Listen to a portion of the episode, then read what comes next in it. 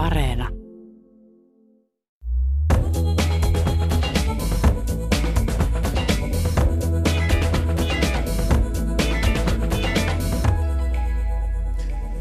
Hänen isänsä oli merkittävä valtion virkamies, äiti pianisti. Helsingin asunnossa kotona flygeli ja lapsuuden kaverina tuleva kirjallisuuden professori. Kouluikäisenä tämä päähenkilömme keskusteli Goethestä ja Silleristä ja halveksi populaarikulttuurina. Teininä hän ei tehnyt ulkomaanmatkaa rockfestivaalille, vaan länsimaisen kulttuurin juurille Ateenan Akropoliille. Tällaisista lähtökohdista kehkeytyi musiikkitieteen ja semiotiikan suurmies Eero Tarasti, joka on nyt kirjoittanut muistelmansa. Olen Jakke Holvas, ohjelman Kulttuuri Ykkönen. Tervetuloa kuuntelemaan. Ja tervetuloa musiikkitieteen professorina toiminut semiotikko ja pianisti Eero Tarasti. Kiitos oikein paljon. Olet kirjoittanut elämäntarinasi reilu 600-sivuisen teoksen Moi ja soi Eero Tarasti muistelmat. Miksi kirjoitit kirjan?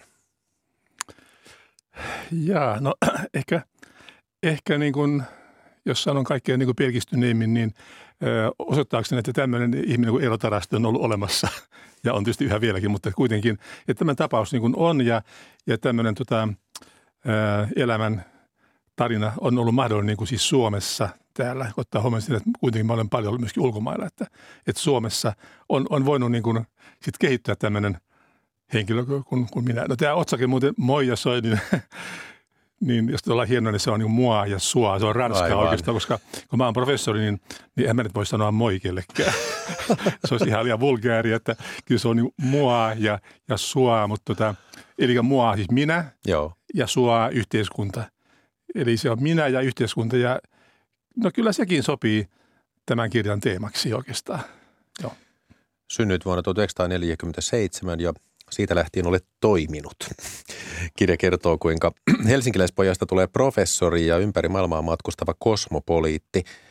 Voiko tätä teosta luonnehtia tämmöiseksi henkilövetoiseksi sivistymishistoriaksi? Joo, tuo on kyllä mielenkiintoinen määritelmä, siis henkilövetoinen. No niin. tietenkin kun kirjoittaa muistelmia, niin niin siinä nyt siis tiedemies vihdoinkin saa kirjoittaa minä-muodossa. Aivan. Että nyt, nyt on lupa olla niin kuin subjektiivinen ja, ja kertoa itsestään, se on minä. Mutta tota, sivistymishistoria, niin no tietenkin, mutta tavallaan mä kyllä koin, että mä olin jo ihan, ihan sivistynyt jo siinä niin kuin 18-vuotiaana, kun mä lähdin tuolta Norsista. Mä koin, mä olen ihan valmis jo vaikka, vaikka professoriksi. Muut ei vaan sitä ihan ehkä ymmärtäneet silloin vielä, mutta se oli sitten heidän ongelmansa. Että tota, et sikäli niin kuin, Joo, koska, koska sain kasvaa semmoisessa miljöissä, missä oli niin kuin kulttuuria ja, ja sivistystä ja, ja, ja vapaasti mm. kehittyä. Mm. Mutta myös tässä vuosien mittaan, kun tutustut uusiin henkilöihin, niin jatkuvasti opit siinä lisää. Siinä mielessä sivistyt. On, on. Mä jatkuvasti koen, lisää. Kyllä, koen olen ikuinen opiskelija. Joo. Eero Tarasti, kerrot muistelevissasi esivanhemmistasi, mutta aloitetaan kuitenkin lähempää, aloitetaan vanhemmistasi. He viettivät itsenäisyyspäiviä presidentinlinnan vastaanotoilla ainakin 60-luvun alussa. Millaista kansakunnan kermaa vanhempasi olivat? No kiitos. Mun, minun isäni hän oli siis kansliapäällikkö sosiaaliministeriössä ja hän oli yksi niitä, voin sanoa kyllä yksi niitä merkittävimpiä siis virkamiehiä niin kuin Suomessa. Että hänen ansiotaan aika paljon tämä suomalainen sosiaaliturvajärjestelmä, joka kehittyi niin kuin 50- ja 60-luvulla. Hänen nimensä oikeastaan oli muuten Arne Tapper – eikä, ah. eikä, eikä tarasti ollenkaan. Hän oli Arne Tapper, hän oli kotoisin Iisvedeltä. No Iisvesi, kaikki varmaan tiedäkään Suomessa, se on lähellä Suonenjokea semmoinen paikkakunta, joka oli hyvin vireä silloin vuosina alussa. Ja sitten isäni kävi Kuopion Lyseon ja sitten meni lakimiesuralle ja sitten kohtasi Mikkelissä mun äitini, Marja Saijonmaan. Hänen, hänen isänsä oli ollut Petter August Saalsteen, siis isä, tämä isä kastoi kaikki lapsensa mun enon ja äitini Sajomaiksi. Ja siitä, siitä tulee tämä nimi. Ja he oli Mikkelissä ja, ja tämä isoisa oli latinan kielen lehtori ja sitten Lyseon rehtori ja, ja kaupunginvaltuuston johtaja siellä. Ja hänen puolisonsa, siis minun iso äitini, heitä mä en koskaan tavannut jotenkään, oli myöskin Anna, Anna Saalsteen nimeltään ja oli, hän oli kirjailijatar ja, ja niin kuin, ö, musiikin opettaja myöskin, myöskin Lyseossa. Mutta sitten ehkä kuuluisin nyt näistä sukulaisista on ollut tämä toinen Anna Saalsteen, siis tämän mun isoisän sisar, siis taidemaalari Anna Saalsteen. Ah. Että hän oli tämä meidän suun tämmöinen suuri eurooppalainen, joka sitten lähti Pariisiin opiskelemaan 1800 hetkinen, 84 muistaakseni. Hän lähti siis Helsingistä Adolf von Beckerin piilustuskoulusta. Ja hän opiskeli Pariisissa ja, ja teki uran merkittävänä taidemaalarina. Muun muassa hänen päätyönsä on tämä Brödbekymmer, leipähuoli ja öljyvärimaalaus, jossa sellainen mies istuu, istuu siis niin aika synkeän näköisenä. Se on, se on ihan semmoinen melkein niin joku munkin huuto. Se on semmoinen aika sosiaalinen oikeastaan. Ja, ja se sai Pariisin Marskentän salongin näyttelyssä osakseen huomiota. Että niin kuin se, on, se on jännittävä ja joo, että tämmöinen... Taiteilijoita suvussa. Miten muuten tässä vilahti nimi Saijomaa? Oletko ehdottomasti sukua Ari Saijomaalle?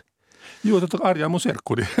kyllä, kyllä, ja me myöskin opiskeltiin vähän niin kuin yhtä aikaa tuolla Sibelius Akatemiassa. Me pyrimme sinne yhtä aikaa nimittäin. Tietysti Arja on mua vähän vanhempi, että mutta tota, joo, ja I, tästä, joo. No isä siis kansliapäällikkö, sen verran Arne Tarasti ja tunsi Kekkosen muun muassa hyvin, joo. hänen historiastaan kerrotaan, mutta äitisi oli pianisti ja voimistelun opettaja, mutta tuossa elämäkerrassa muistelmassasi kerrot, että hän kiersi ulkomailla. Ammatista on vaikea päätellä, että miksi pianisti voimisteluopettaja käy ulkomailla, miksi hän kävi?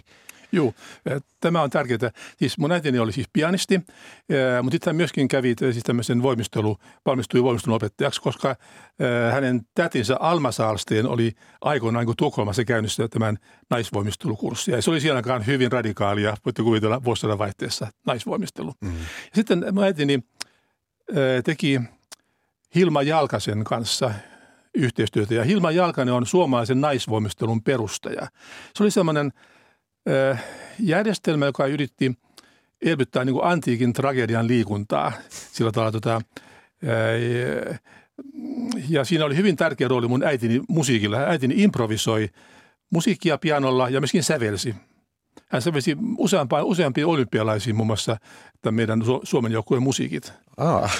Mutta mun äitini siis oli semmoinen, että hän ei niin kuin jotenkin – pitänyt omaa työtään niin, kuin niin hirveän suuressa arvossa. Hän ei tietysti koskaan mitään numeroa, vaikka hän oli niitä Suomen parhaimpia naisvoimistelun säästäjiä. Mm. Et hän, hän, hänen, hänen elämänsä kuitenkin pääsisältö oli nämä, sitten tämä perhe ja nämä mun, mun kaikki nämä nel, neljä poikaa, ne neljä veljestä. Et, Poikia tosiaan, teitä oli neljä.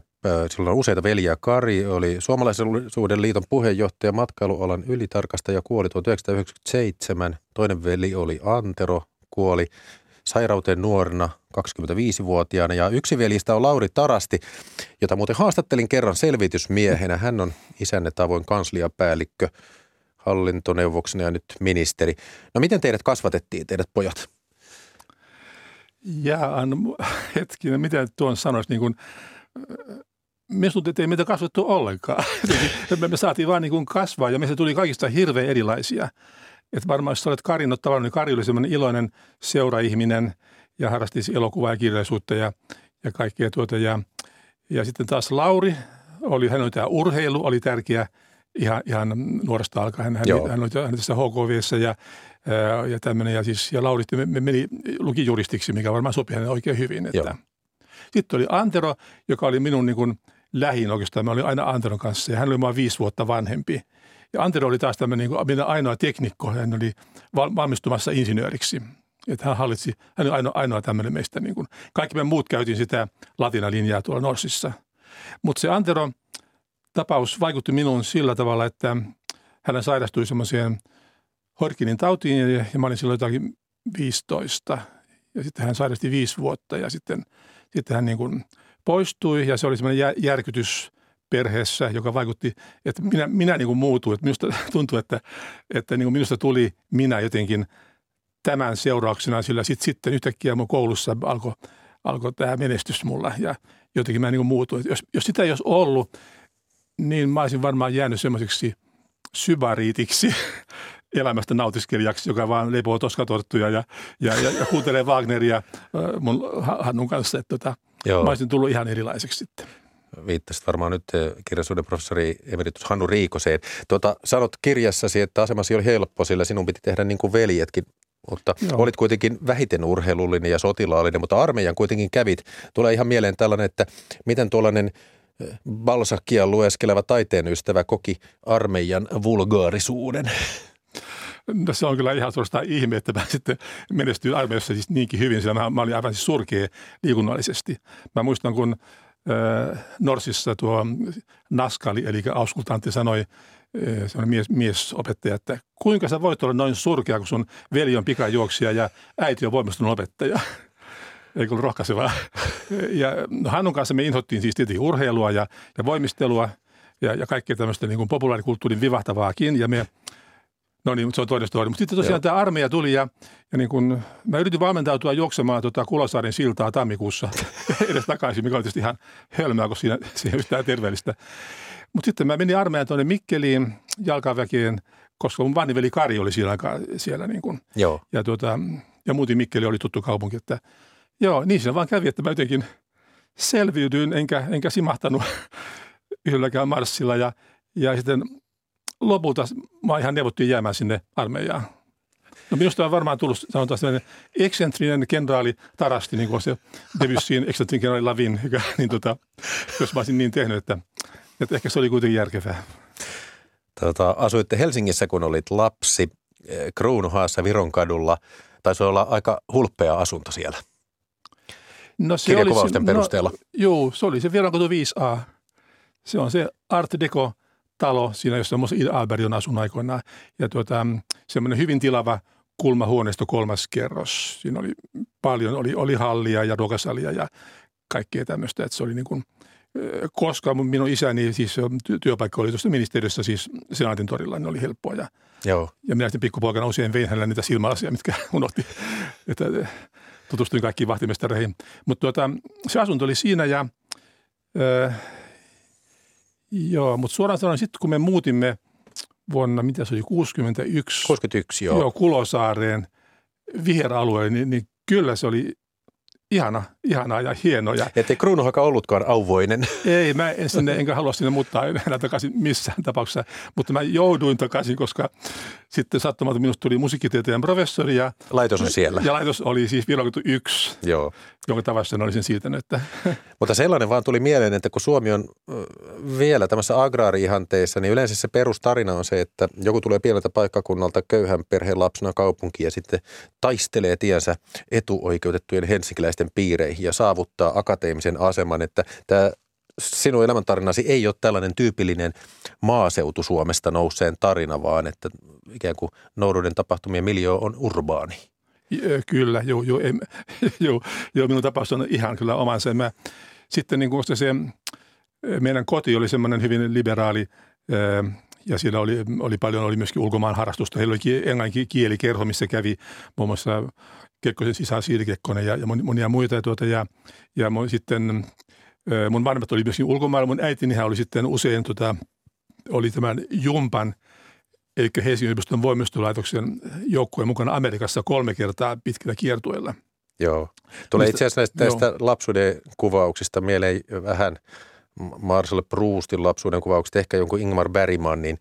Tuota, tuota, siis 1961 tämä perhe muutti Kulosaareen. Kerrot siinä, että myöhemmin viereiseen taloon muutti – Gotunien musiikkiperhe ja asuntonen ikkunat olivat avarat. Kun sinä istuit kotona flygelin ääressä, niin sitten Ralf Gotuni saattoi huiskuttaa kädellä sinulle.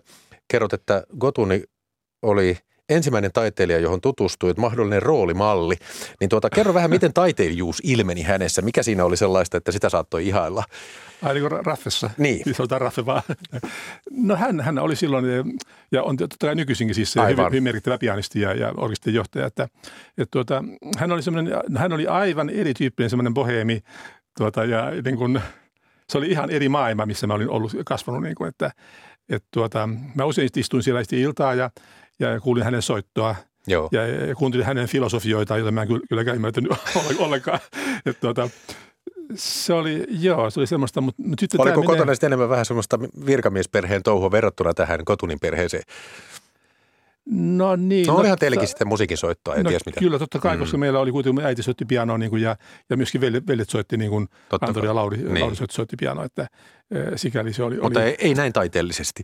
No ei, ei se oli ihan eri, se oli semmoinen niin ylemmän porvasluokan miljo. Sitten mulle Tavas, Erik Tavassia sanoi mulle, että kuule Eero, sinua on vain vaan ylemmän porvasluokan modestia, kun mä olin liian vaatimaton.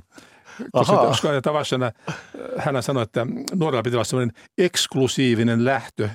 Ja se tarkoitti, että kaksikymppisenä ensikonsertti ja, ja sitten Finlandia talossa ja sitten kolmekymppisenä väitöskirja vähintään.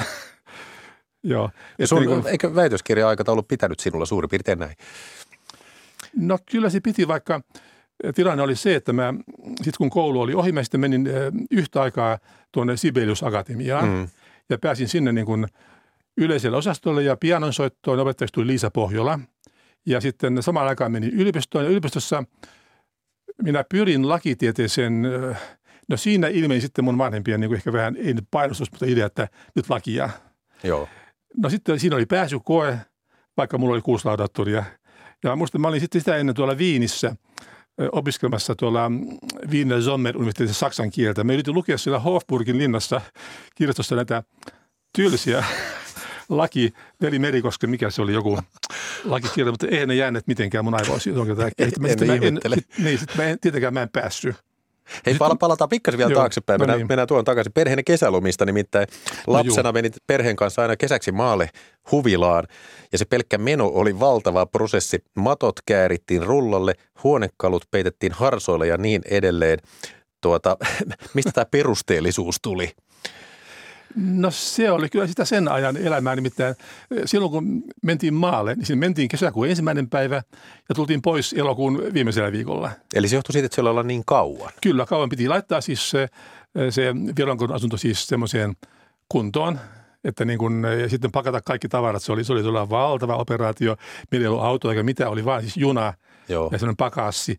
Sinne pantiin matkalaukkuja, pantiin sitten hillopurkkeja tyhjinä menemään valmiiksi niin kuin sitä vaihtaa varten. Ja tota, sitten mentiin maalle tällä tavalla. Ja, ja vielä se, oliko se niin, että loppumatka mentiin puuveneillä? Juu, nimittäin se meidän kesähuvilla, joka oli hyvin tärkeä osa meidän elämää, niin se oli tuolla Mikkelissä siinä niin kuin Ihasteventien varressa ja se viimeinen matka oli tosiaankin sitten veneillä. Meillä oli useampia veneitä trafiikkia. Kaikki tavarat vietiin veneelle ja kaikki huonekalut, joista monet aikoina oli ollut hirveän painavia tuolta, tuolta Itikan kartanosta Iisalmesta, niin ne oli kaikki sinne rahattu ja pianoakin sinne mun isoisän aikaan vietiin veneellä, mutta sitten hän hermostui siitä niin kamaasti, että sitä vietiin. Mutta sitten meidän aikana kyllä myöskin Antero sai yhtenä kesänä sitten – tuotiin piano sinne, mä hänen kanssaan sitä raasin musta siinä korkeita mäkiä ylös alas. Joo. Kerro vielä yhden anekdootin tästä, kuinka Vuohiniemen huvilassa ne kävi myös ulkomaalaisia vieraita ja erityisesti ihasteli yhtä äitisi sveitsiläistä naisvierasta, joka souti teidän veneen keskelle järveä aurinkoisena päivänä, meni makuulle veneen pohjalle ja antoi tuulen viedä veneen ihan minne sattui. Tämä oli kaunis tarina ja täyttä totta Kanava on Yle Radio 1, ohjelma on Kulttuuri 1. Jakke Holvas juontaa. Täällä on vieraana Eero Tarasti, joka on syntymästään saakka imennyt sivistystä itseensä ja sitten myös jakanut sitä oppilaille ja kirjojensa lukijoille semiotikkona ja musiikkitieteen professorina.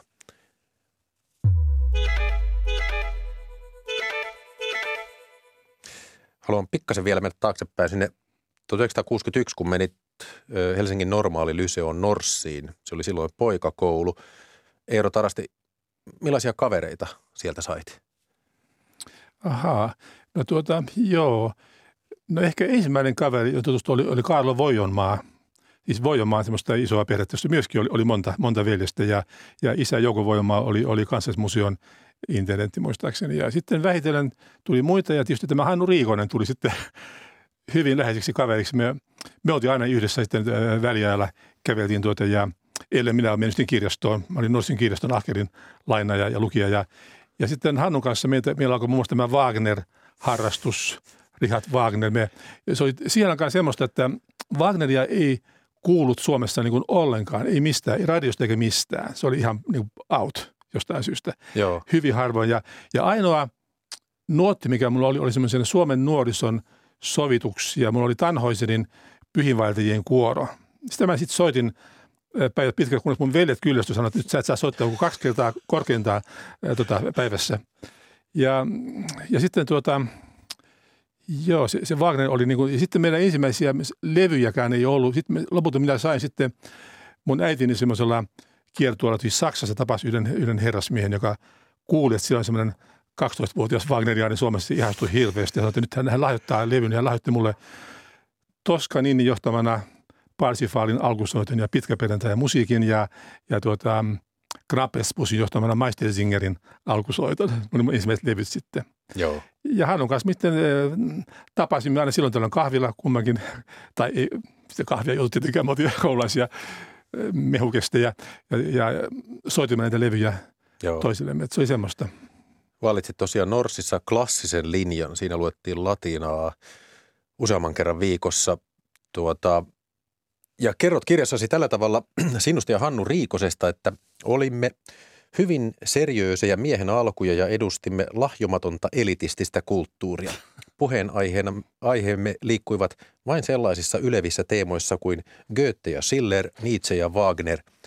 Populaarikulttuurin kaikkia muotoja halveksuimme.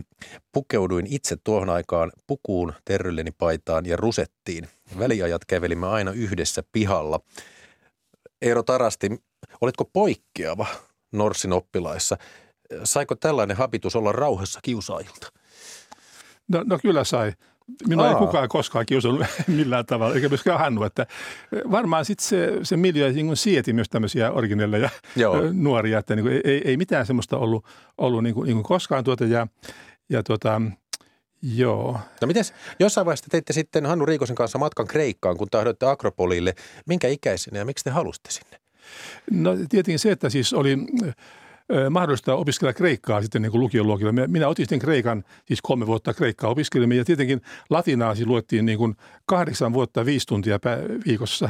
Joo. Et se, se on kyllä ollut hyvin tärkeä juttu, tämä, tämä latina, latina koulutus, kun sen kautta ei vaan kieli, että sen jälkeen on ollut helppoa sitten Ranskaa, Portugalia, Italiaa, vaan, vaan se koko se maailman kuva – maailman katsomus siis antiikin, antiikin filosofiasta, niin kuin se niin kuin iskostuu sitten kerta kaikkiaan niiden ulkoa opeteltavien lauseiden kautta, kuten semmoista kuin perfedet obdura, labor hictibi proderit olim ja, ja niitä, niitä on lukemattomia. Ne jää niin kuin mieleen kerta kaikkiaan sitten, että, että kyllä se latina, latina on niin kuin se perusta, sanoisin. Joo. Joo. No, muistatko yhtään, että mikä silloin oli suosittua populaaripuolella Suomessa? Oliko se Elvis tai Beatles, siis silloin kun te kävitte sillä Akropolilla? Joo, se oli varmaan Elvis ja Beatles, joo, kyllä. Mutta se ei teitä innostanut. no ei, ei se siellä, nyt tietysti nyt voi, voi kuunnella nostalgia mielessä jo näitä, mutta, mutta ei, ei niin ollenkaan meitä kiinnosti vaan nämä. Ja sitten mua kiinnosti myös siis tämä Goethe. Mä luin Goethen Tarua ja totta, Joo. joka muuten on yksi mun esikuva ollut tähän mua ja sua muistavat teoksia. Että, että niin kuin, siis Goethe oli, mä, olin, mä koin olevani kerta kaikkiaan niin Goetheläinen semmoinen persoonallisuutta vaaliva ihminen ja, ja kaikkia näitä saksalaisia. Ja Saksan kulttuuri muutenkin sitten alkoi mua kiehtoa, että mä otin saksan kielen myöskin lukiossa. Joo. Ja sitten jotenkin mua alkoi kiinnostaa myöskin tämä, tämä, tämä filosofia sitten ja mutta filosofia mulle oli nimenomaan saksalaista filosofiaa. Niin, se on totta itse asiassa.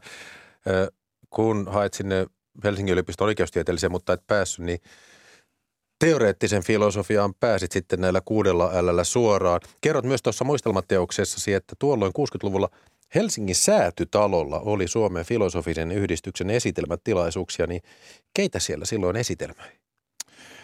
Joo, ja tästä mä olen todella kiitollinen, että siihen aikaan niistä ilmoitettiin sanomalehdessä, että tämmöinen koululainenkin saattoi tietää, jos siellä oli niin kuin esitelmiä. Menin sinne sitten ja se, ne oli kerta kaikkiaan semmoisia kiehtovia tilaisuuksia ja siellä sitten esitelmöi meidän kuuluisimmat filosofit ja muista erityisesti Yrjö Reempään, muistan erikoisesti Yrjö Reempään hahmon. Hän oli tämmöinen siis aistin fysiologian asiantuntija ja tuota, oliko hän fenomenologi, mä en muistaa, mutta hän jäi mulle erikoisesti mieleen niin semmoisena hahmona, että – et se oli kyllä hieno traditio, että sinne sai tulla koululaisia. Ja Von Fricht mainitsit hänet, että hänkin oli siellä. Ja varmaan aika, aika hienoa olla Helsingin säätytalolla kun, ja vielä filosofiaa. Ja niin hulppeissa puitteissa siellä. Tota, Reempää nimenomaan tunsi jonkun verran Martin Heideggeria, niin alkoiko sieltä sitten sinun kiinnostuksesi Heideggeriin? Sitä, Vai oliko se jostain muualta? Sitä mä en jaksa muistaa, mistä se niin kuin tuli, mutta kuitenkin siis Heidegger alkoi minua kiinnostaa niin kuin, ja, ja sitten mä totesin sen, että ei tästä tule mitään, mun täytyy nyt kääntää suomen kielelle tätä Zainut Saittia, että mä saan sitä jotakin selvää. Sitten mä rupesin kääntämään ja mä pääsin aika pitkälle, pääsin ihan niin kuin yli puolivälin Joo. käännöksessä. Ja, mutta sitten mä lopetin, koska se ei kerta kaikkiaan kiinnostanut Suomessa yhtään ketään siis tuolla.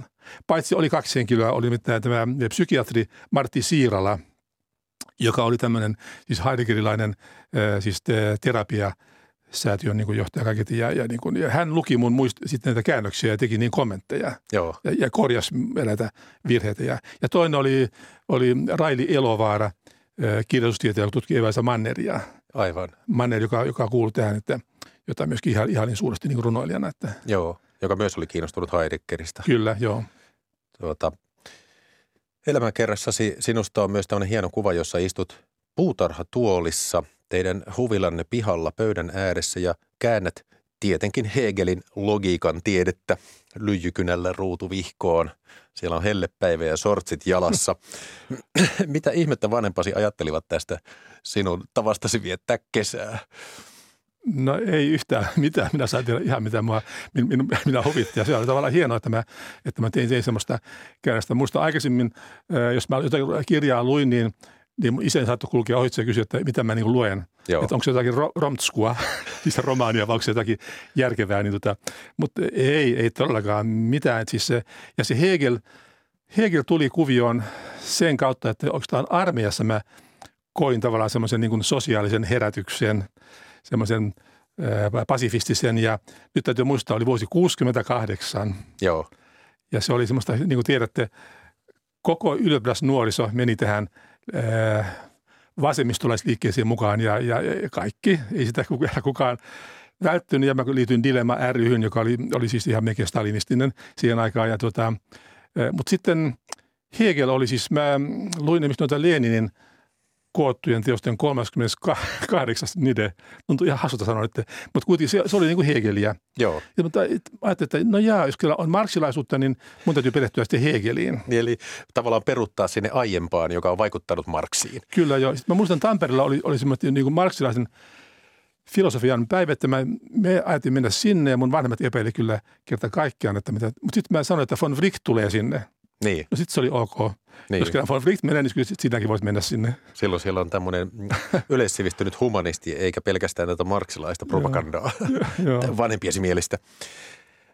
Kurkataan vuoteen 1973. Siinä tapahtui todella paljon Eero Tarastin elämässä kihloihin Eila Tahvosen kanssa, josta sitten me tuli puolisosi Eila Tarasti ja samana vuonna Pariisin opiskelemaan.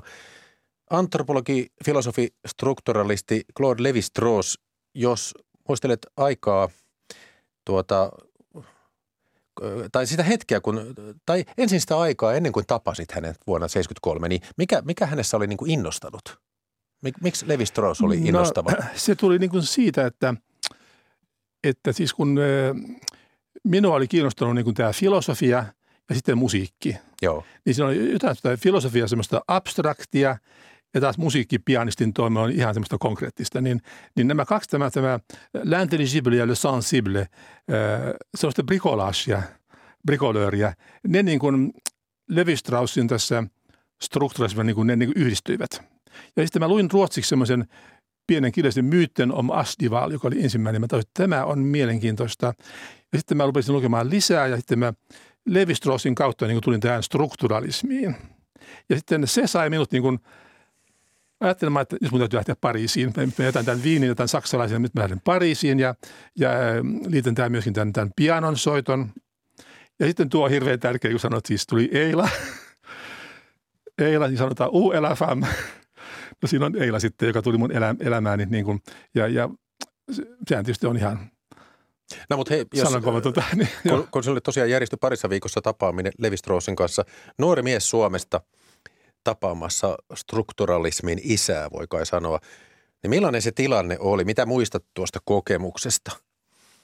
No sen muistan kyllä ihan hirveän hyvin, koska se, oli, se on mun elämän ihan tärkeimpiä tämmöisiä niin kuin vedenjakajia. Öm, siinä vaiheessa minä olin jo maisteri ja olin tehnyt gradun semmoista kuin, kun mikä se oli hetkinen, johdatus strukturalistiseen musiikkitieteeseen suomen kielellä.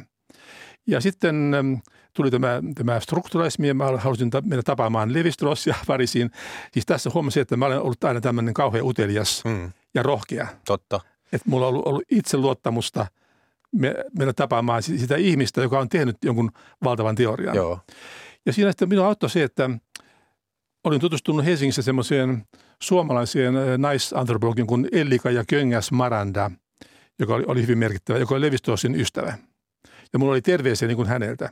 Ja sehän on tärkeä Pariisissa. Täytyy tuoda joltakin niin kuin, yhteyksiä. jotain yhteyksiä. Ja sitten mä tulin Pariisiin ja menin sinne Collège de Franceen, Ranskan akatemiassa nämä kuolemattomat sitten ovat. Ja siellä oli Laboratoire d'Anthropologie Sociale. Siellä oli semmoinen sihteeri, joka oli varmaan Brasiliasta. Ja mä sitten sanoin, kuka mä olen, että mä haluan tavata Claude Levi Straussin. No niin, se järjestyi viikossa. Joo. Ja tässä näkee, miten avoin siis ranskalainen kulttuuri ja Pariisi oli siis niin kuin ulkomaalaisille. Ja, ja tota, sitten menin tapaamaan ja aloittivat vastaan ja hän istui siinä nahkasohvassa vastapäätä ja hymyili hieman. Mä vähän ehkä huvittuneesti, kuka tämä kaveri niin on, joka ei edes, ranskaa puhunut mitenkään hyvin siinä vaiheessa. Ja, ja tuota, no sitten se päättyi sillä tavalla, että mä muistan aina, äh, sanoin Levi että no niin, no semmoisen pienen maan kuin Suomen strukturalismi ei voi olla kuin tämmöisen Pariisin heijastusta, joka, Pariisi, joka on keskus. Joo. Se on, non, vous avez trompé, monsieur. Le centre est toujours là où vous êtes vous-même. Ei, hyvä herra, olette erehtynyt. Keskus on siellä, missä olette itse. No tämän mä muistan sitten. Ja sitten mä lähdin sieltä pois. Mä muistan sen detaljin vielä. Mulla oli siellä semmoinen oravan nahkan värinen mokkatakki. Ja mä olin ottanut sen pois ja sitten Levi halusi auttaa sen mun päälle ehdottomasti. Oho. mä ajattelin, että mä sen verran että tämä on kyllä tosi huvittavaa, että tämmöinen akateemikko auttaa siis takkia nuoren opiskelijan päälle. Mm. Ja sitten mä menin kadulle, se oli ihanaa, se oli varmaan kevättä, menin kahvilaan siinä Pantheonin lähellä. Ja silloin tuntui, että nyt koko maailma on mulle avoin. Mm. Nyt mä voin tehdä mitä vaan. Nyt, nyt mä lähden varmaan jopa Brasiliaan kohta tutkimaan tätä Levi tarkemmin. Ja niin, että semmoinen se oli. Ennen pitkään päädytkin Brasiliaan, mutta vielä että samana vuonna tapasit Roland Bartin, joka on siis kirjallisuuden tutkija, semiotikko, strukturalisti tai sitten jossain tulkinnoissa poststrukturalisti. Millainen Roland Barth oli, millainen kohtaaminen se oli ja oliko siinä jotain erityistä työhuoneessa, puitteissa, jossain tällaisessa? No se tapahtui Bartin työhuoneessa tuolla, onko se Dylmillä – mentiin semmoisia kapeita portaita pitkin pienen pienen ullakkohuoneeseen, joka oli just täynnä kirjoja. Hän oli siellä ja hän oli hyvin semmoinen elegantti, oli hyvin semmoiset sirot, hienot kädet. Hän oli myöskin pianisti, soitti pianoa. Ja tuota, tein niin kuin hänestä niin haastattelua ja juttelin ja, ja tapasin vielä toisenkin kerran sitten. Ja tuota, mutta tein sen virheen, että mä, että mä kerron, että olen, olen mennyt jo tämän Greimassin seminaariin. Siis Greimas oli tämä merkittävä Pariisin koulun luoja Pariisissa. Joo.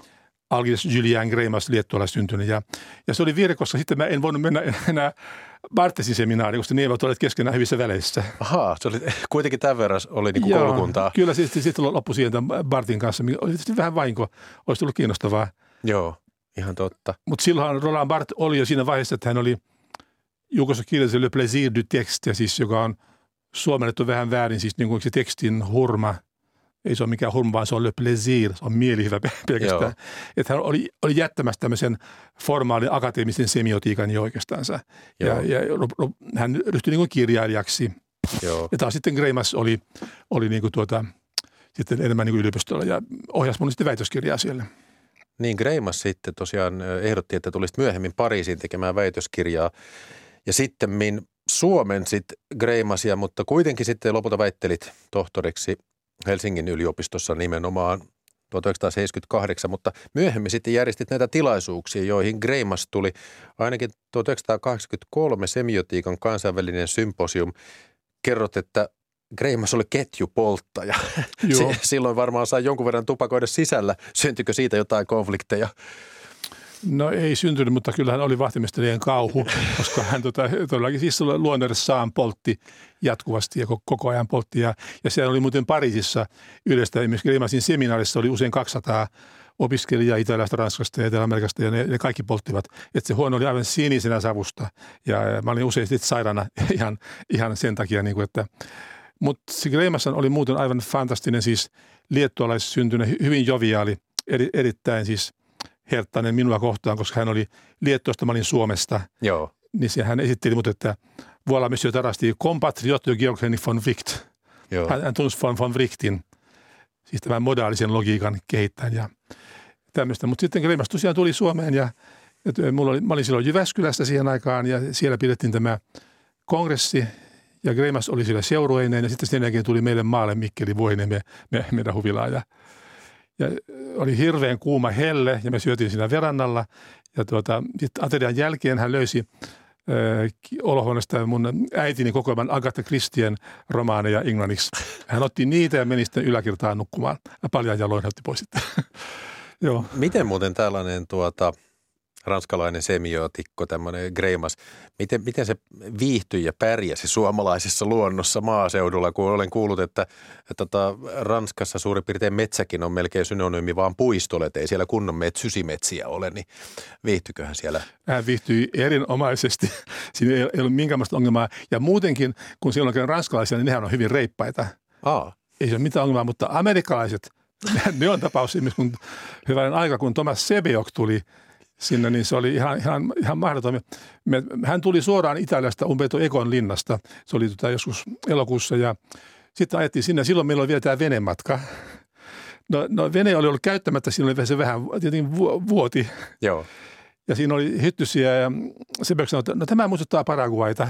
Ja sitten me soudimme toiselle puolelle ja siellä meidän piti tuoda juomavesi niin kuin kaivossa, kaivosta ämpäreillä siinä veneessä. Ja sitten tietenkin mä sitten kompastuin ja ne, mä kaaduin sitten ja juomavedet meni siihen sitten toisella puolella maahan ja sitten pantiin hellaan tuli. No se alkoi siis savuttaa, kun on, ja Sibelkin tytär ei ollut koskaan nähnyt elävää tulta. Joo. Ne oli ihan amerikkalaisia, ihan, ihan. Ja, no, siinä kävi näin, mutta sitten, no niin, mutta, mutta siis, no, joo. Tässä kun mainitsit oliko se Umberto Ekon linna, niin Umberto Ekon tapasit. Siis hän on tietysti Joo. italialainen kirjailija, semitiikan professori.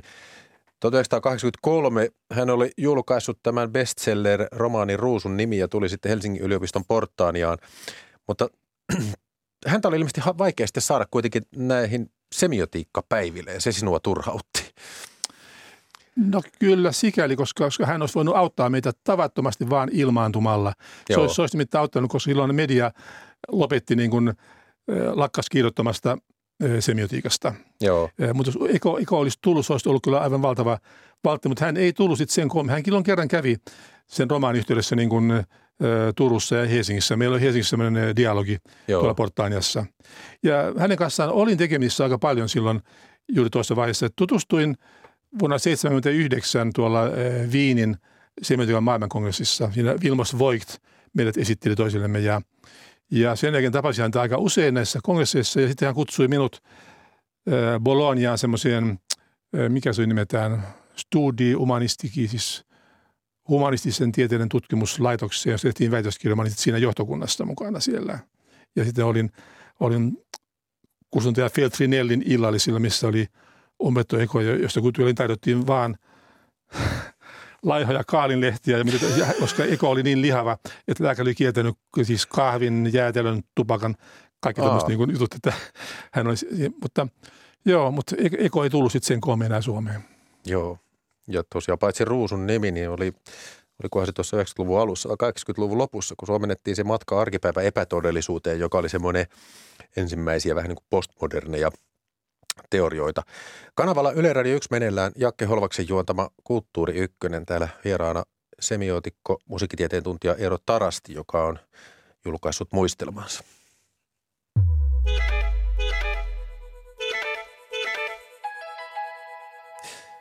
Eero Tarasti, muistelmateoksessasi kerrot elämäsi melkoisesta kosmopoliitti touhusta, voi kai sanoa. Olet käynyt todella monissa maissa. Siinä on Italia, Romania, Bulgaria, Albania, Turkki, Unkari, Tsekki, Puola ja Baltian maat, Iran eli Persia ja niin edelleen. Mitä nämä matkat yleensä koski? Miksi matkustit? No niillä oli aina joku syy tietenkin. Ja usein se oli kyllä, että pyydettiin opettamaan, pitämään vierailuontoja tai sitten oli kongressi. Että tuota, multa yksi kollega kysyi, että mistä sait rahaa kaikki noihin matkoihin? No, me emme koskaan niitä itse maksanut tietenkään, vaan aina siis oli, oli pyydetty sinne eri maihin. Ja tuota, Onko se niin, että sitä vastaanottava taho maksaa matka? Joo, joo. joo. Tai sitten mulla saattoi olla Suomessa joku projekti, josta sitten sai. Just että ei se ole mikään ongelma, mutta että tosiaan Se muuten täytyy sanoa, sanoa muistelmateoksesta, että siellä tota, raha loistaa poissaolollaan. Ehkä sekin on jonkinlainen sivistyksen merkki. No niin, niin voi tietysti sanoa tosiaan. Mutta tosiaan oli, oli paljon, sitten mä olin aika paljon siis Yhdysvalloissa, etenkin tuolla Bloomingtonissa, Indianassa, jossa Eilan kanssa me myöskin sitten aina opiskelimme myöskin musiikkia yhtä aikaa ja sitten myöskin semiotiikkaa, koska tämä Thomas Sebogin keskus oli, oli niin kuin siellä Bloomingtonissa. Ja nyt tästä vielä jäi sitten pois parissa. Me, mulla koko ajan kulki tämä musiikkilinja siinä rinnalla tietenkin. Mä, en ole vaan semiotiikkaa. Kai, joo. Ja mä tunsin myös semmoisia kuuluisia kuin Charles Rosen, joka oli tämä maailman kuulu New Yorkilainen pianisti ja musiikki, musiikkitieteilijä. Ja sitten me ystävystyimme, hän tuli Suomeen monta kertaa kutsumana ja, ja meidän pianopettaja oli semmoinen Jacques Fevrier Pariisissa. Ja vasta myöhemmin mä tajusin, että herran aika miten kuuluisa tämä Fevrier oli soittanut äh, prinsessa Paulin Jackin salongissa esittänyt Rovelin äh, Geeruli pianokoulutus joskus äh, 20 Hän antoi vielä pianotunteja siellä Boulevard Malesherbin Ryylaten Rassen poikkikadulla siellä Joo. kotona me siellä. Mutta hän oli aivan kauhea temperamentti. Siis, siis ranskalainen opetus, hän on semmoista hyvin autoritääristä, että hän, hän aina haukkui aivan hirveästi. Etenkin jos tuli aamulla. Jos tuntui yllä kello kymmeneltä aamulla, niin silloin se oli ihan hirveätä, mutta hyvin tehokasta. Mutta jos se oli kello neljä tai viisi iltapäivällä lounaan jälkeen, niin, silloin hän oli sitten niin paljon jo nauttinut, että se oli vaan useat simisissä että siitä ei ole mitään hyötyä. Niin kuin. Tässä se näkee, että tuota, pianosoiton opettajatkin ovat todellisia persoonia. Mainitsit täällä aiemmin, että kun sinua pikkupoikana ja nuorena opetettiin pianosoittoa, niin Norsin alaluokilla musiikkia opetti krapulainen herra Jokinen. että tällaisiakin tapauksia. Mutta hei kerro, miksi, tai piditkö Pariisista eniten näistä kaikista paikoista? Ja kun kumoat ainakin sen käsityksen, että pariisilaiset olisivat töykeitä ulkomaalaisia kohtaan. Joo, ei ollenkaan. Se on, se on ihan se myytti, että tämä ranskalaisten epäystävällisyys. En ole koskaan saanut Pariisista mitään niin kuin epäystävällistä kohtelua siis osakseni, vaan, vaan siis se on, ne on erittäin kohtelijoita. Käytöstavat on aivan toista. Siis ei koskaan metrosta siis läimötetä ovea toisen edessä. Siis, et, et, tuota, siis ranskalaiset on hyvin ystävällisiä, mutta tietysti kyllä kesti kauan ennen kuin sit sain niin, niin, niin hyviä ystäviä kutsua koteihinsa. Joo. Et siinä on kyllä semmoinen kynnys tietenkin ja totta kai tämä kieli on tärkeä. Siis on hyvin tärkeää puhua ranskaa. Joo. Et siitä ne siitä siis tykkää. Että, tota, Vaikka toisaalta kerrot, joo. että kadulla joku saattoi pysäyttää, että mitä kieltä puhut, jos ranskalainen ei tiedä, mitä se on, että tällaista uteliaisuuttakin löytyy. Kyllä, Pariisi on niin äärettömän iskosopoliittinen, siellä on kaikki maailman kulttuurit kohtaavat siellä. Että kyllä Pariisista tuli semmoinen melkein, niin kuin, ja Ranska on mun melkein niin kuin toinen, toinen niin kuin isä, isän kotimaa. Voi sanoa, että jos mä en olisi Suomessa, niin, niin voisin asua kyllä kokiltaisesti Ranskassa. Se on sen verran tuttua kuitenkin. Eero Tarasti, olet semiotikko, niin voisiko kertoa kuulijoille, mitä se semiotiikka on? Voiko se vääntää rautalangasta? Onko se yksi filosofinen suuntaus vai kuinka luonnehtisit? No niin. Tätä varten olet professoriksi tullut. Joo, tai itse asiassa musiikkitieteestä, aika, mutta kuitenkin. Niin. Aika vaarallista tästä professoria, mutta emme mitään tässä esitelmällä pitää, mutta siis no semiotiikka on niin kuin tiedettä siis kommunikaatiosta, viestinnästä ja, ja sitten niistä merkityksistä, joten välitämme, että Umberto Eco esimerkiksi määrittelee, että se on niin kuin kommunikaatio plus signifikaatio, eli siis merkitys yhdessä. Että se on niin kuin, niin kuin semiotiikka. No monet sanoo, että kun minä en ymmärrä sitä semantiikkaa. No, no semantiikka on ihan eri asia kuin semiotiikka. Aivan. Semantiikka on semiotiikan osa, että, että semiotiikka on aika suuremmoinen tiede, joka kattaa oikeastaan kaiken mahdollisen itse asiassa meidän, meidän kulttuurissamme ja nyt sitten myöskin niin kuin biopuolella on biosemiotiikka ja lääketieteen semiotiikka. Että se on tämmöinen universaali tiede, mä sanoisin. Ja, ja sama se on älyllinen seikkailu. Joo. Ollut ainakin minulle. Että sen kautta – olen tutustunut sellaisiin ihmisiin, joita ei muuten ikinä tavannut ja, päässyt paikkoihin, mitä en olisi muuten nähnyt. Että. No, moni varmaan tietää sinut Eero Tarastin tota, semiotiikan instituutista, joka sitten pyöri vuosia Imatralla. Tämmöinen kansainvälinen, taisi alkaa 1988. sitten nämä kesäkongressit ja semiotiikkopäivät olivat suosittuja. Mutta kerrot, että jossain vaiheessa sitten niiden kohtaloksi koitui se, että valtakunnan lehdet lakkasivat kirjoittamasta niistä. Meneekö se sitten näin, että ikään kuin joku tutkimussuunta joutuu ahdinkoon myös sen julkisuuden puutteen takia? Että se ei vain ole kyllä, esillä. Joo, kyllä se niinkin on, koska nyt ikävä kyllä ne, jotka päättävät näistä rahoista, niin ne usein niin heidän tietonsa tieteestä perustuu, miten lukee lehdistä ja näkee televisiosta. Niin. Siinä se on sitten. Että ei, ei semmoista syvempää näkemystä ole. Semiotiikka oli kaikkea, mitä yliopistojen rehtorit ö, puhuivat avajaispuheissaan. Se oli kansainvälistä, se oli innovatiivista, se oli tieteenvälistä, se oli kaikkea tätä. Mutta sitten kuitenkaan siitä ei tullut oppiainetta Helsingin yliopistoon eikä, eikä muuallekaan. Ja myöskin Imatra loppui, kun opetusministeriö lopetti sen avustamisen. Joo, se oli tämä syksy 2012. Joo, ja niin edelleen, mutta niin kuin sanottu, niin tässä muistelmiteoksessa mä nyt en näitä niin pitkään muistella, sillä se on kaikki osana tätä suurta akateemisen maailman prosessia, mikä on, on, on tapahtunut, joka on, on valitettavaa. Tuota, Eero Tarasti toimit siis musiikkitieteen professori Helsingin yliopistossa vuosina 1984 vuoteen 2016. Sinusta tuli paitsi pianisti ja semiotikko myös professori ja pohdit tuossa muistelmakirjasi lopulla, että miten tullaan professoriksi, niin siinä mm. yksi neuvo on se, että se alkaa lukemisesta, että kotona tulee olla kirjoja. Teillä ilmeisesti kotona oli tai ainakin sinulla vai oliko? No oli niitä kirjoja, mutta ei niitä kyllä mitenkään hirveästi ollut, mutta sitten saat on kirjastot.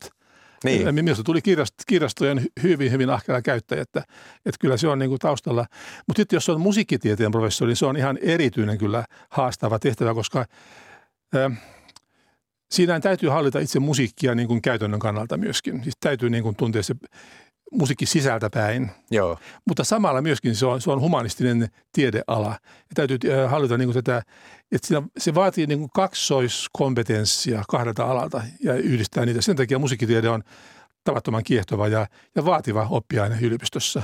No sitten tosiaan kerrot, miten pikkupoikana elämäsi huippukohti oli kansallisteatterin esitykset, esimerkiksi Prinsessa Ruusunen. Et innoissa katsoit, katsoit sitä ja kuuntelit tota, mutta itsekään et ole ilmeisesti kokenut esiintymiä, esiintymisiä pelottavaksi ja isäsi oli loistava puhuja. Niin professorin ammatissa sitä varmaan tarvitaan, kun mainitset, että professoriksi tulevan pitäisi rohkeasti esiintyä ja puhumiseen pitää Joo. rohkaista. Eikö tätä oikein ymmärretä, kun ollaan siellä tutkijakammiossa mykkänä? No kieltämättä siis tässä on suomalaisen koulutuksen pieni puute, että siis nämä nuoret tieteentekijät, niille tulee liian vähän näitä puhetilaisuuksia esittää teorioita niin kuin laajemmalle yleisölle. Joo. Mitä pitäisi kehittää, koska siinä, siinä muut maat on kyllä edellä. Nyt tilanne on kyllä parantunut aika, aika paljon, että, tuota, että se on muuttunut parempaan ehdottomasti, mutta se on hyvin tärkeää, että kykenee äh, suullisesti esittämään yleisölle. Ja sitten jos on, mä vielä nyt sitten soitan, nyt etenkin vanhemmiten mä soitan kamarimusiikkia nuorten soittajien kanssa. Mä olen oppinut heiltä valtavasti ja olen tavallaan palannut myöskin niin kuin soittamaan lavo, lavoilla. Siis aika vaikeitakin teoksia. Ehkä vaikein on ollut toi Sibeliuksen pianokvintetto, jonka sävelsi Ferruccio Busonille, mutta Busoni ei koskaan soittanut kuin kolmea ensimmäistä osaa. että se me ollaan viety, että, että kyllä siis musiikkitiede, musiikissa oppii esiintymään juuri nimenomaan. Mm.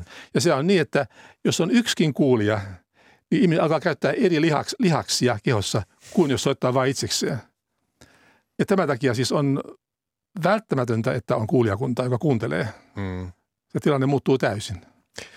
Vielä tällainen, kun miettii tuo muistelmateoksesi perusteella lapsuuttasi, nuoruuttasi kirjatoukkana ja sitten pianistina ja näitä kaikkia kansainvälisiä kokemuksia, niin selvästi sait elää tällaista sivistyksen aikaa.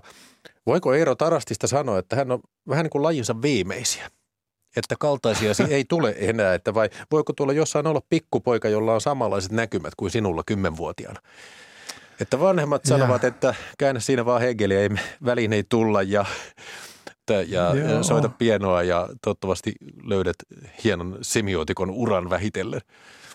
No kyllä mä kuitenkin uskon tuohon, että, että se on mahdollista, että kaikki, kaikki on mahdollista. Että siis, että niin kuin, silloinkin, kun, siis mä olen kehittänyt semmoisen eksistentiaalisemiotiikan teorian, joka on mun viimeisin, ja tota, siinä on myös tämmöinen sosiaalinen dimensio, postkoloniaalianalyysi ja, ja vastarinnan teoria, ja tota, mä lainaan Hanna Arendtia, Hanna Arendtia, joka on tämä naisfilosofi, että hän sanoi, että niin kun, silloinkin kun on sellainen tilanne, että jokin on äärettömän epätodennäköistä, l'improbabilité infini ranskaksi, niin se voi, voi toteutua.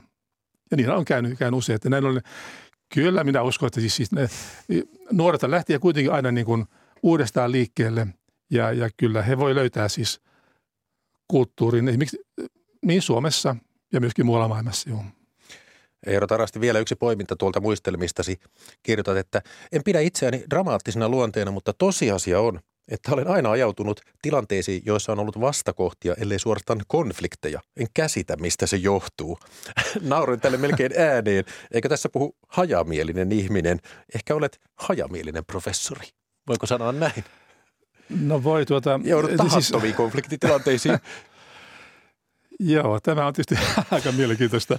Tuota, Joo, no, no en ole hajamielinen. Pikemmin päinvastoin minä muistan kaiken. Mä olen melkein niin kuin Wagnerin tuota, Nibelungenringin Erda, ich weiß alles. että se on pikemmin, äh, siis on näin, näin pitkään nyt ollut tässä, koko, mä olen koko ikäinen professori nimittäin, mä muistan mm. niin kuin kaiken. Mutta tuota, mut eihän kaikkea pidä niin kuin sanoa.